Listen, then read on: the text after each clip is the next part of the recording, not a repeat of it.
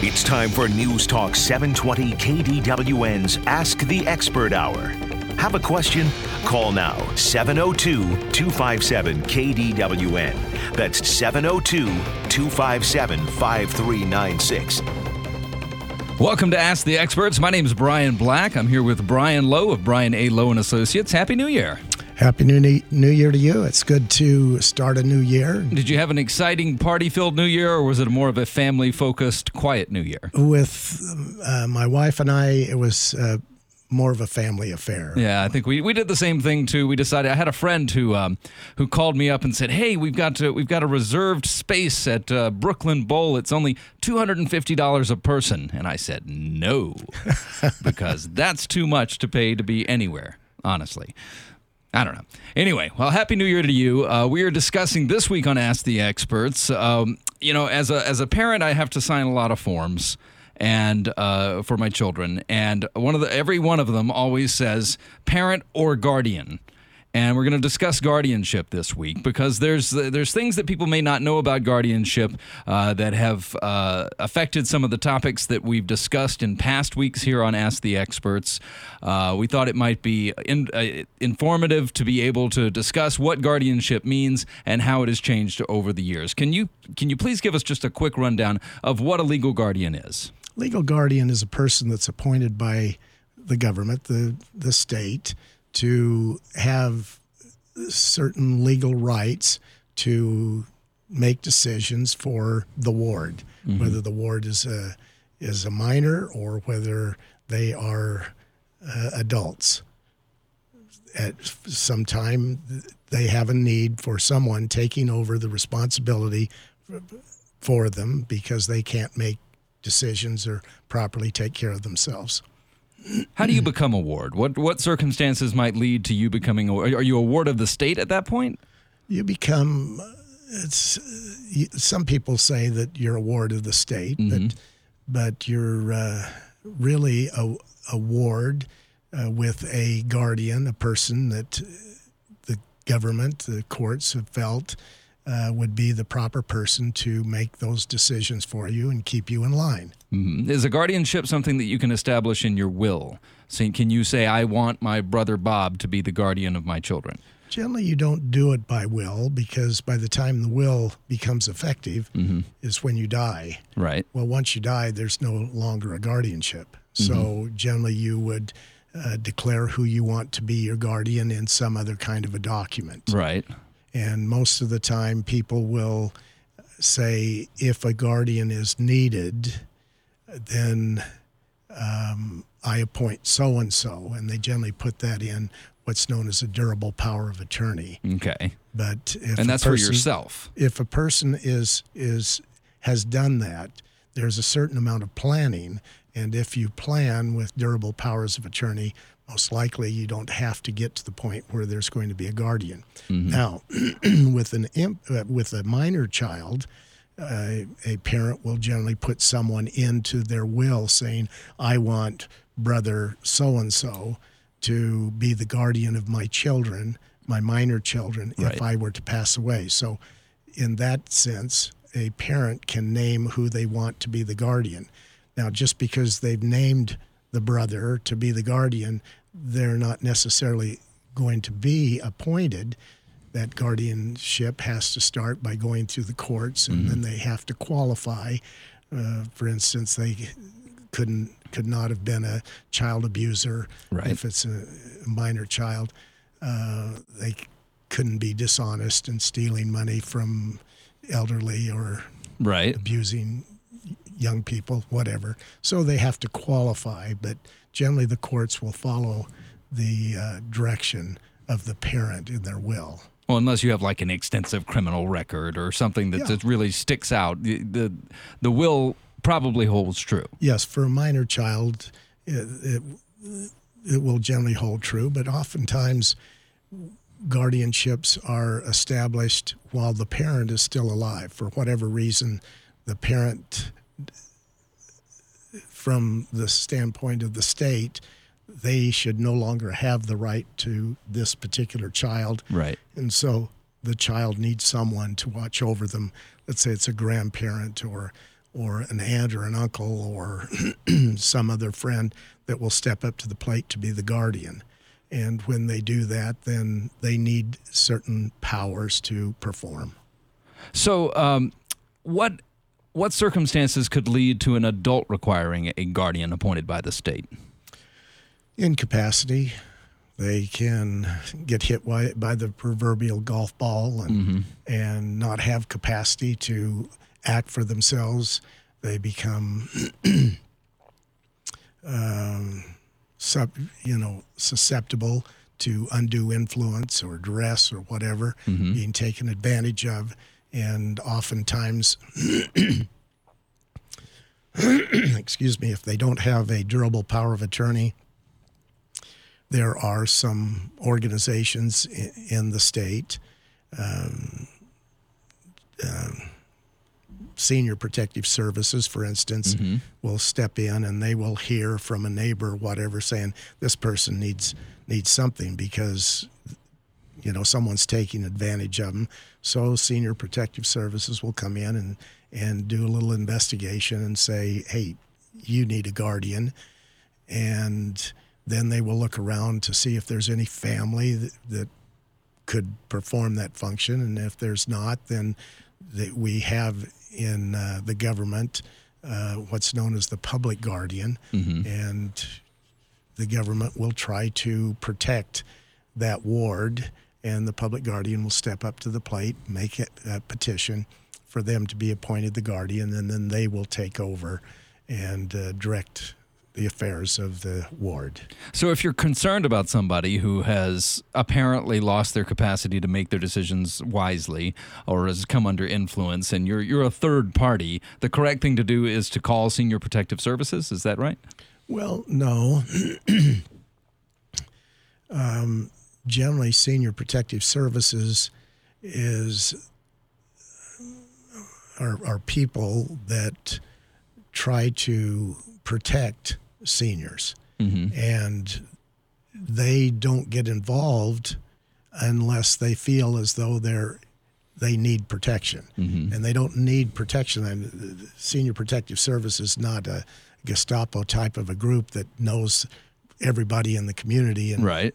and wants to protect everybody. Mm-hmm. But they get involved when there is a complaint or something like this, and then they put into motion or attempt to put into motion uh, a guardianship arrangement so that family can take over, friends can take over, and if there isn't anyone that can take over that guardianship position, then the public guardian can step in. So, what's the the function of the public guardian? I mean, uh, is there just one? Is there is it just a is it an office? Is it is it a bunch of guys that uh, that oversee this no, situation? Uh, the the guardian uh, guardianship commissioner.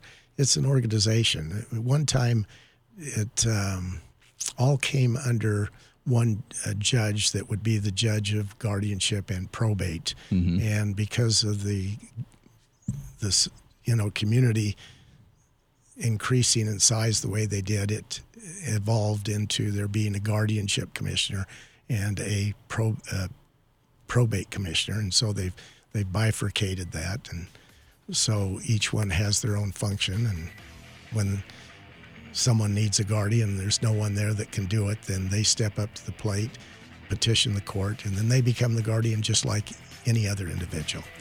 When we come back, we'll talk a little bit about the role of the guardian guardianship commissioner uh, in our ju- uh, judicial system. If you have a question for Brian A. Lowe, give us a call at 702 257 5396. We'll be right back on Ask the Experts. Now back to Ask the Experts on News Talk 720, KDWN.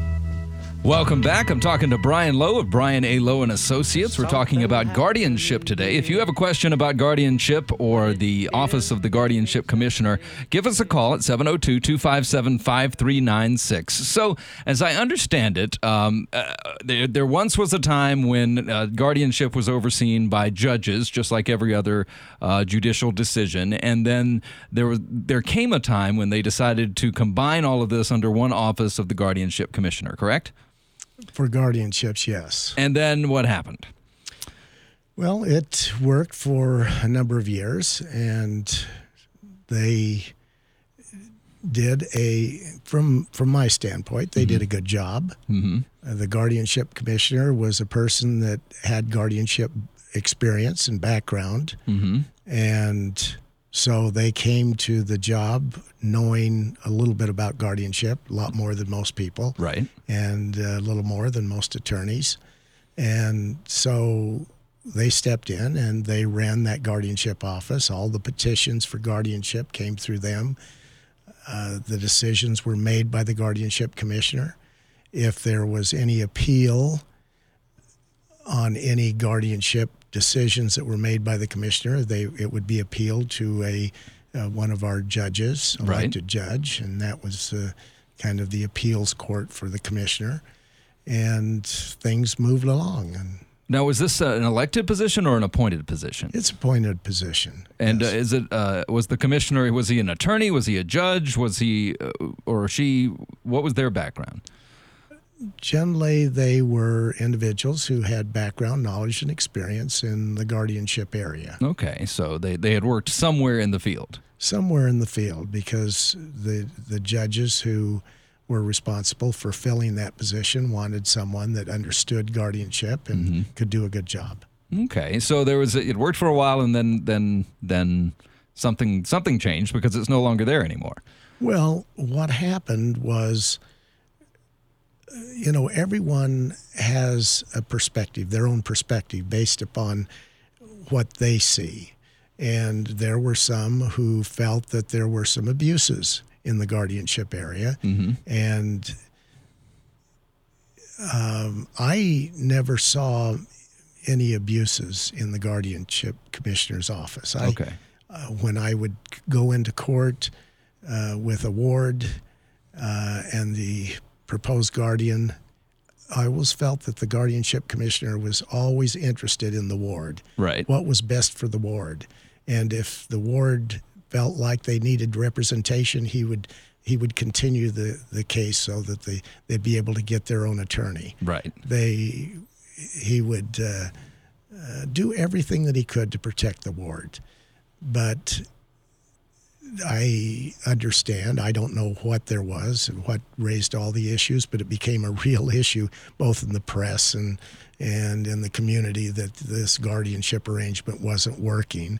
When in fact it was working, there were just a few, a few abuses, and so the, the uh, judges decided, well, let's do away with this commissioner now, and let's put a uh, an elected judge uh, on the bench to oversee these guardianships and make all those decisions. Well, that doesn't seem like such a bad idea. I mean, if he's he's an elected official, he's he's a judge, he's just in charge of, of guardianships. What's the difference?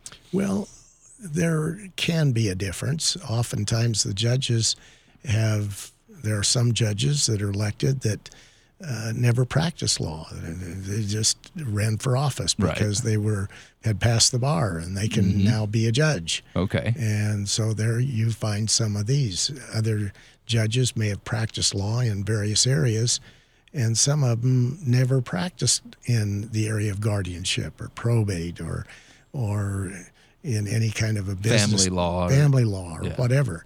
And so they come in and they're they have to learn the rules and they Right. have to learn everything. So when you had the commissioner, you they were able to find someone in the community that had that background knowledge and experience that could start off and run it knowing what all the nuances were. And now with the the judge doing it, the judge is now having to learn the whole guardianship program and sitting on the bench making decisions, et cetera, et cetera, and, and learning how to uh, take a look at the petitions, keep their eye on what's going on with uh, um, the guardianships, past guardianships, and that. And, and so there's a there's a learning curve, and hopefully in the long run, maybe it'll work better.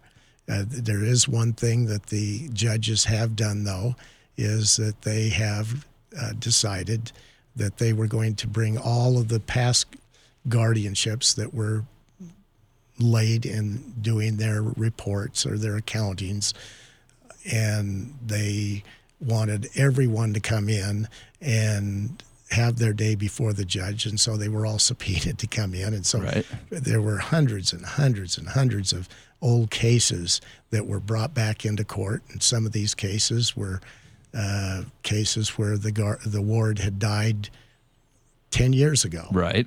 and there was no report in the last 10 years. So, it's, so since there was no report, they wanted to get these guardians back in and they uh, sent out a citation to them to, to get in or bad things would happen to them. And so for a while, there has been a real uh, uh, circus in the, uh, in the guardianship area. But, you know, that they're getting through that process and uh, bringing everything up to date. And I, I don't think that they're going to find as many abuses as what they thought they would. Now, when did this change take place? Oh, in the last uh, six, eight months. Oh, okay. I didn't realize it was this recent. yeah. So uh, it seems strange to me that they wouldn't be able to just investigate the records of the commissioner's office and determine. Uh, they felt like they needed to start from the ground up on every case. And I mean, it just seems odd now. Is this just one judge handling all of this, or is it a panel of judges? Well, there's one judge that handles the uh, adult uh, wards, and that's the primary one that we have dealt with. And then there's uh, other judges that handle the uh, guardianships for minor children. And is this all they do, or do they carry a case? I mean, do they hear cases as well, like a like a regular judge would? They oftentimes will hear other cases, yes. Hmm. Interesting. Most so of the time they will. Let me ask you this: When they decided to change away from the the office of the commissioner um, uh, for guardianship, did they dismantle the whole apparatus? Did they get rid of the whole office, or is the support staff still there? Uh, are you aware? You know what I'm saying? I mean, did they get rid of everything and then just put it in the office of the judges? What do you What do you know about that? It was up to the, the judge, and the judge at first wanted to hear just about everything that was going on with each ward. And so when you were cited into court, you came in and, and she would want to listen to the story. Right. But when you have hundreds and hundreds and people standing out in, in the hall and take, uh, you can't take, you know, an hour with each case. You've got Sure. to, Well, yeah, got not to be able to move it on. Right. And so there's this learning curve, and it's getting more efficient. Interesting, interesting. So um, the the the the system has changed. Whether it worked before or not, uh, it's it's changed now. What does that mean for people who uh, need to be appointed a guardian at this time?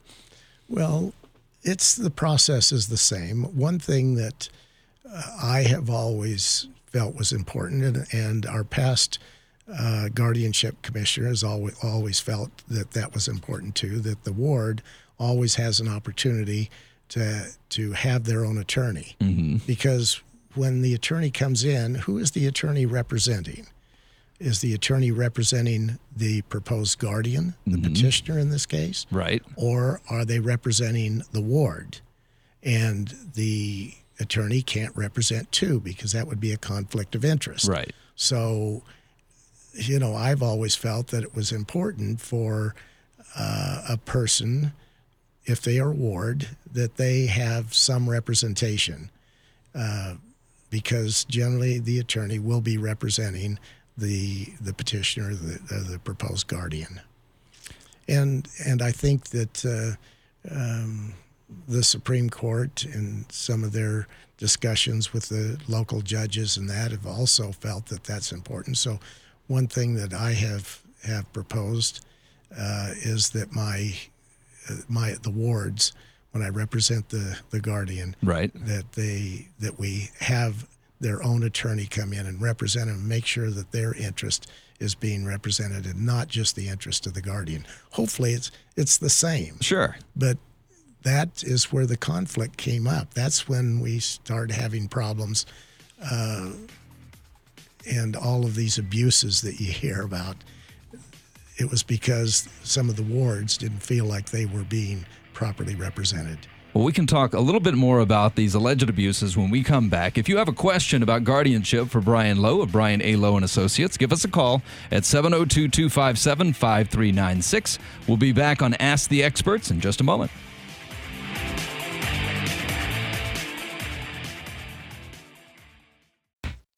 Now back to Ask the Experts on News Talk 720 KDWN.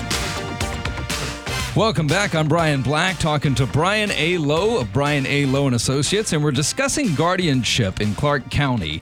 Uh, there was a, a big to do about eight months ago, um, and uh, we've been talking about the change from the having a guardianship commissioner to having a, a commission of guardianship that's headed up by a, a, a team of judges mm-hmm. in Clark County. And um, I was looking at a Review Journal article here that says that uh, this was all all started by a series of Las Vegas Review Journal articles that were citing some alleged abuses in the office that was previously in charge of guardianships in Clark County. Um, and one of the things it's a, it's a new idea to me was that they were alleging abuses by, uh, by I guess by lack of oversight of people serving as a private professional guardian. And I don't really understand what that is. Can you tell me what a professional guardian is? Well, oftentimes when a when an individual needs a guardian, mm-hmm. who's who's going to be the guardian? Right. And the first thought is, well, maybe a family member. But maybe some of these family members are really not interested in taking on that responsibility. And so they kind of avoid it and they they don't want to petition. In other cases, there could be uh, siblings, yes, I will do it, and another sibling says, no, I'll do it, and there's sibling rivalries that uh, that crop up, and so they just can never uh, um, decide who should be the petitioner and and become the guardian. Right. So they start looking. Well, who can be the guardian? Mm-hmm. Well, we don't want the guardianship commission commissioner to do it because that's government. I, we don't. We want something, someone private, someone that that is responsible to us and not just to the government.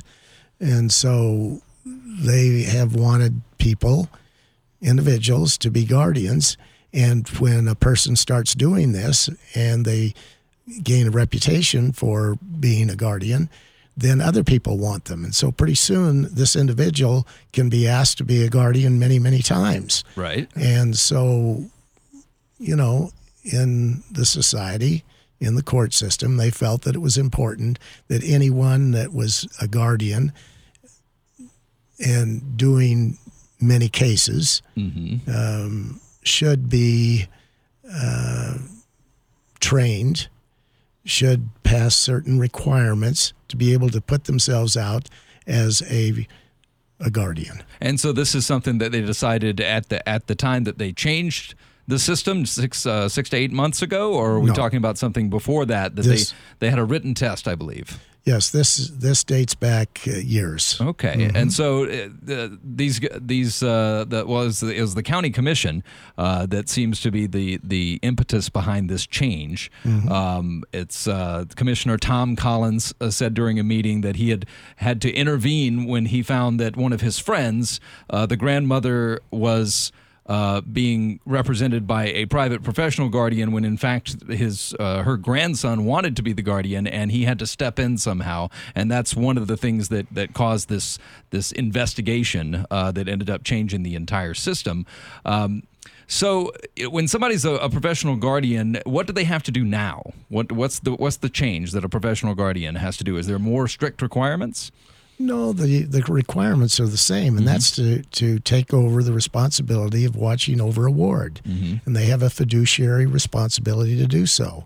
And when they take over that responsibility, if they're named the guardian of the person, that means that maybe the person will take care of their own financial affairs, but they need someone to be able to make decisions f- for their person, like uh, medical and dental and you know all of these things. Right. And so a person can be named the guardian of the person. Then there's the other side, the guardian of the estate. Well, the person who is handling all the financial affairs, they have all of these burdens of of investment taking the property, properly managing it. And sometimes that means that they have to sell property. Let's say they're going to sell the ward's house mm-hmm. because the ward needs to stay in an assisted living facility. And that's the least expensive way of, of taking care of that individual. Right. So they're going to sell the house. The unfortunate thing is maybe the house was in the will to go to a certain sibling. Right. And now you're going to sell that house, and that sibling now was not going to inherit Sure. that house. And so there were there are all these nuances in in watching over an individual and making those decisions. And you know, there's a lot of mistrust Of course. even among siblings. Sure. There's a lot of mistrust. Oh, they're stealing or they're abusing my mother or they're whatever. Right. And so there most of these abuses were um, perceived. Right. There were some abuses that I'm sure were real. I don't know the full facts of those, but I do know that it brought about uh, some individuals that have been prominent in this area of guardianship to stand back and withdraw or be removed. So uh, we're talking about ma- we're talking about mainly financial abuses, where so where apparently these uh, the the accusation was that the professional guardians were somehow diverting money from their wards. That's what we're talking when we say the word abuse. I just wanted to kind of clear up there that we were, talking we're not talking about physical abuse or anything like that, or at least to my knowledge. Correct? Well, sometimes people would perceive that there was physical abuse. I mean, you, you hear so much about these abuses, and and as an attorney, I would uh, go out and look at my my clients and say, you know, is there any abuse here? And and we'd try to follow up and make sure that all the accountings were done properly, et cetera. And from my perspective, I didn't see the abuses, but there must have been some because there has been change. So, when somebody is a private professional guardian, uh, this is an interesting topic to me. Uh, you, the word professional means they get paid to do it. Uh, Yes, they that's what do. they do for a living. How does that happen? What does that? Is it is it uh, like a percentage? Is it a is it a, a fee? Is it a is it like an attorney? Is it per hour? What's It's uh, reasonable and ordinary fees. You Mm-hmm. you can't expect someone to become a guardian and do all the things that a guardian does because there's an old saying: "No good deed goes unpunished." sure? And particularly when you're a guardian or an, a personal administrator of an estate or a trustee of a trust, Mm-hmm. it really gets to be a hassle because everyone perceives something is wrong. Sure. There's money and there's feelings There's- involved. That's Yeah. right. And so they, um, uh, it's it's a difficult job. Oh, for the- absolutely. for the guardian. So it's just it's just fees like any any any professional service. Yes, and it, it should be reasonable and and customary type of fees. If a if a person is appointed a guardian that has a lot of knowledge, background, and experience, maybe their fee would be a little higher Right. than someone who has less experience and less knowledge and background in the area. Just like a, a doctor, a dentist. A, Correct. okay. Yeah. So if you have a professional person that is acting as the guardian, you can't expect them to spend 20 hours a month in doing the guardianship work for and taking themselves out of their own practices or their own businesses Right. without being compensated. So that is really taken care of by a petition to the court and asking the court for a fee for the service that has been rendered, and then the court determines if they feel that that is reasonable. So when somebody's a private professional guardian, uh, are these fees regulated by the government in any way, or is it uh, more more of an industry self regulation? Well, uh, you just don't reach in and take money out a, of a an individual's account without getting it approved by the court. Okay. So there are petitions that that are made to the court, and the judge then will say, "Yeah, I approve this uh, this report or this accounting and the payment of fees. So uh, it seems as if all of this change, as we've discussed before in the commission of the uh, of the guardianship commissioner, is due to what was perceived to be lack of oversight of professional guardians. Uh, so, what has been changed with this new system? Like you say, they've brought in every old case and attempted to hear them. Uh, what what's changed? Well, I think with the disturbance in the force, right? okay, they felt we need to make sure that the proper reports and accountings are being done, and they go through the list.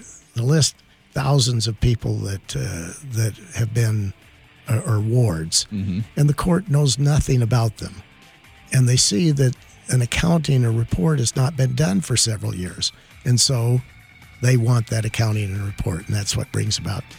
Uh, you know, everyone coming in and having to come before the judge and make a report. When we come back, we'll talk a little bit more about guardianship in Clark County. We're, you're listening to Brian A. Lowe of Brian A. Lowe and Associates. If you have a question for us, give us a call at 257 5396. Now back to Ask the Experts on News Talk 720 KDWN. Welcome back. We're talking to Brian A. Lowe of Brian A. Lowe and Associates, and we're talking about guardianship. It sounds like there's been a lot of change this past year. Uh, there was a guardianship commissioner in place for Clark County, and it turns out that some people perceived that that uh, was not working for us. So we've changed the entire system. We've uh, brought every old case back into the courts. There seems to be a, a, lot going on as far as guardianship goes in Clark County. It's been very busy in the guardianship courts, yes. So, I, I, as as an attorney, as a, an estate planning attorney, as a, a probate attorney, uh, wh- how would you avi- advise someone to just stay out of the system? Isn't that the best? The best alternative is to never even get to the point where you have to be appointed a guardian. Well, yes and um, it's like never get old. I don't want to get old. right. Well, the alternative to that is death. Right. So you always have to plan that at some point there could be a probability mm-hmm. that you need someone to take over as a guardian or as your attorney, in fact, under a durable power of attorney. Right. Now, if you go the guardianship route, then it will be the courts that will determine who the guardians are going to be. Right. And that may not be someone that you trust or someone that uh, is going to treat you well or whatever. Mm-hmm. Uh, if you decide that you're going to plan around this and you do a durable power of attorney, properly drafted, uh, for medical and for financial, mm-hmm. then you are the one that chooses the person who will take over and make those decisions in the event that you cannot do it. And that does not mean that they have to go to court and get the court court's approval to accomplish what you uh, you want them to do. Now, of course, you compare the two: durable power of attorney or courts. If you go to the court, you have a judge, appointed judge, or an elected judge. I mean, that will ultimately make all the decisions as far as fees, as far as uh, the sale of real property, mm-hmm. the, uh, what's going to happen to the ward. With a durable power of attorney, you're giving uh, the individual that you have chosen uh, and who maybe have expressed an interest in in taking care of that for you and they make all the decisions without having to get a lawyer to go to court and get hearings before a judge and making decisions, etc. Well, and and one thing that's always important to remember in all of our discussions is going to court costs money. It does. So if you if you get thrown into the system, so to speak, and uh, every single time you talk to a judge, that's going to cost something.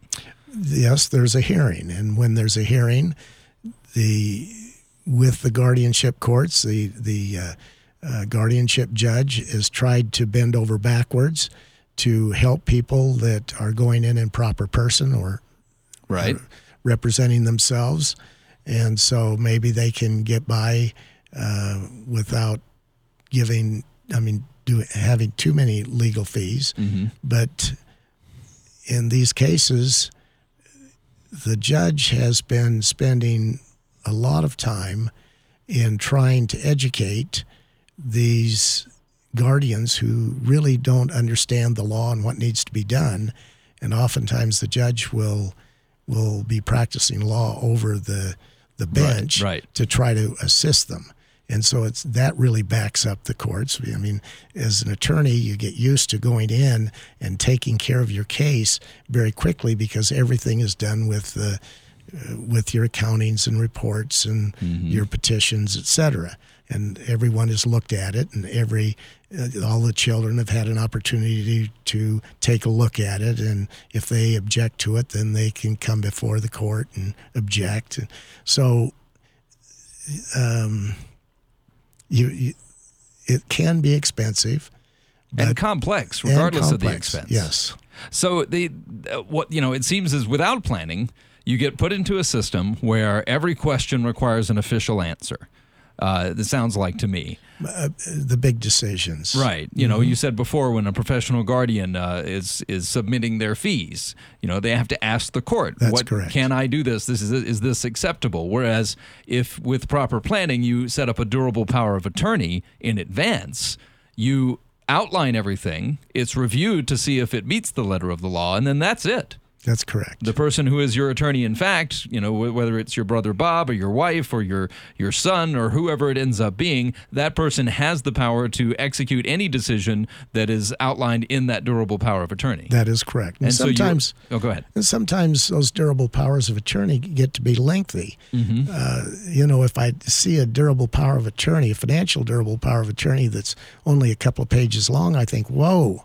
You know, if there is any problem at all, most likely we'll have to back up Mm-hmm. and go to the guardianship court because we don't have the power and right to do something. Right. So, in, in the durable powers of attorney, they should be written in such a way that it covers just about every circumstance. Not that you're going to get every circumstance, but you want to make sure that you cover most of them.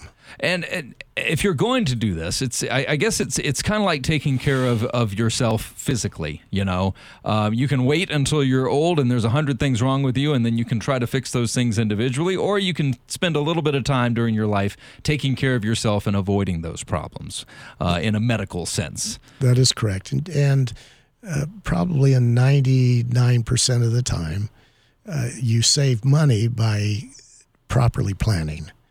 Now that's an important point, especially when you're talking about uh, when you're, like you say, you've reached your majority and you're you're you know you're at a point where you're possibly on a fixed income. Uh, you're you've made as much money as you're going to make during your life. Uh, that's you know. The, the, a small amount of money can make a bigger difference at that point in your life. I guess is what I'm trying to say. Yes, but you always have to be careful, just like uh, deciding who's going to be the trustee of your trust or the personal representative of your estate or the attorney in fact under your durable power of attorney. It's, it's a matter of trust, and it's very, very important that you spend a lot of time in figuring out who you trust to do this. Right. Because it's when you don't have the ability to make those changes that someone else that other person is going to step up to the plate Right. and and perform and you've got to trust that person that will do it Well, yeah, you may have a, a, a sister who's a very smart and competent person, but just can't say no to people. And you need somebody who's who is who is a decision maker. You know, it might be you know it might be somebody that uh, has the best business sense, or is the the you know the person that would behave as as you would behave. That's Yeah, a complex decision. you, you take uh, i mean there was a situation here not long ago where the the uh, uh, the one client was deceased they had just died the other client was having uh, needed someone to protect them Right. because they were susceptible to um, abuse. Right. And so all of a sudden, the children were saying, well, dad used to pay for all of this, and dad used to do this, and dad, dad, dad, dad, dad, dad. Mm-hmm. And so after the death of dad, and mom is there, and she has her needs, and she has to take care of herself for her life, but is subject to to abuse. And so someone has to, to be able to say no. Right. Uh, mom is no longer going to do this and this and this and this that dad used to do. We're going to cut back because we've got to protect mom. And so, as you say, you've got to have someone that is strong enough to say no to even their own siblings. Right. That's tough. And well, you know, and as we say, we're talking about establishing a durable power of attorney. Um, and that's not something to be taken lightly. You're not going to download this off the internet and get it right, uh, unless you're a very, very smart person, which more power to you if you are. Um, but uh, somebody that you could talk to, and it's a free consultation, Brian A. Lowe and Associates. The number to call is 702 259 0002. If you find yourself in a situation where you think that this may become applicable to you, uh, then you can make a, a, phone call and set up an appointment. It doesn't cost anything, correct? The initial consultation it does not cost anything. That's and wh- correct. What do you talk about in that initial consultation?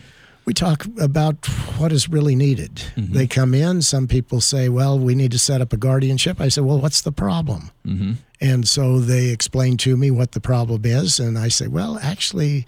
Uh, you know, your your parents still have the capacity to handle their own affairs. Mm-hmm. Now's not the time to go in and try to declare that they are incompetent. Right. So, you know, we we make some initial decisions, uh, and then we s- tell them what has to be done if something needs to be done, and if something needs to be done, how much it would cost to do it. But uh, there's no fee before that. And you know the the thing about it is is how many of these have you handled? Thousands. Thousands of cases over 30 years in the business Correct. here in Las Vegas. Correct. And it, it, that's the sort of thing that you're looking for when you want to talk to somebody about this is that you want somebody who's seen virtually every uh, variable, every every every choice that needs to be made before. And rather than trying to muddle your way through it decision by decision, you talk to somebody who's who's seen it before and knows how to at least start with a basic framework and work their you know work their way down to the specific matters of the case. Correct. Correct. So, you know, if if you have anyone in your family that is is possibly in need of a guardianship, give Brian A. Lowe and Associates a call. 702-259-0002. I'm excuse me, a durable power of attorney. I say a guardianship. You're Either way. trying- well, you know, way. whatever you need. Talk to somebody who cares about you, has the judgment to know when to step in, when to step out. Brian A. Lowe and Associates. We'll be back next Monday on Ask the Experts. Thanks for talking to me, Brian. Thank you, Brian.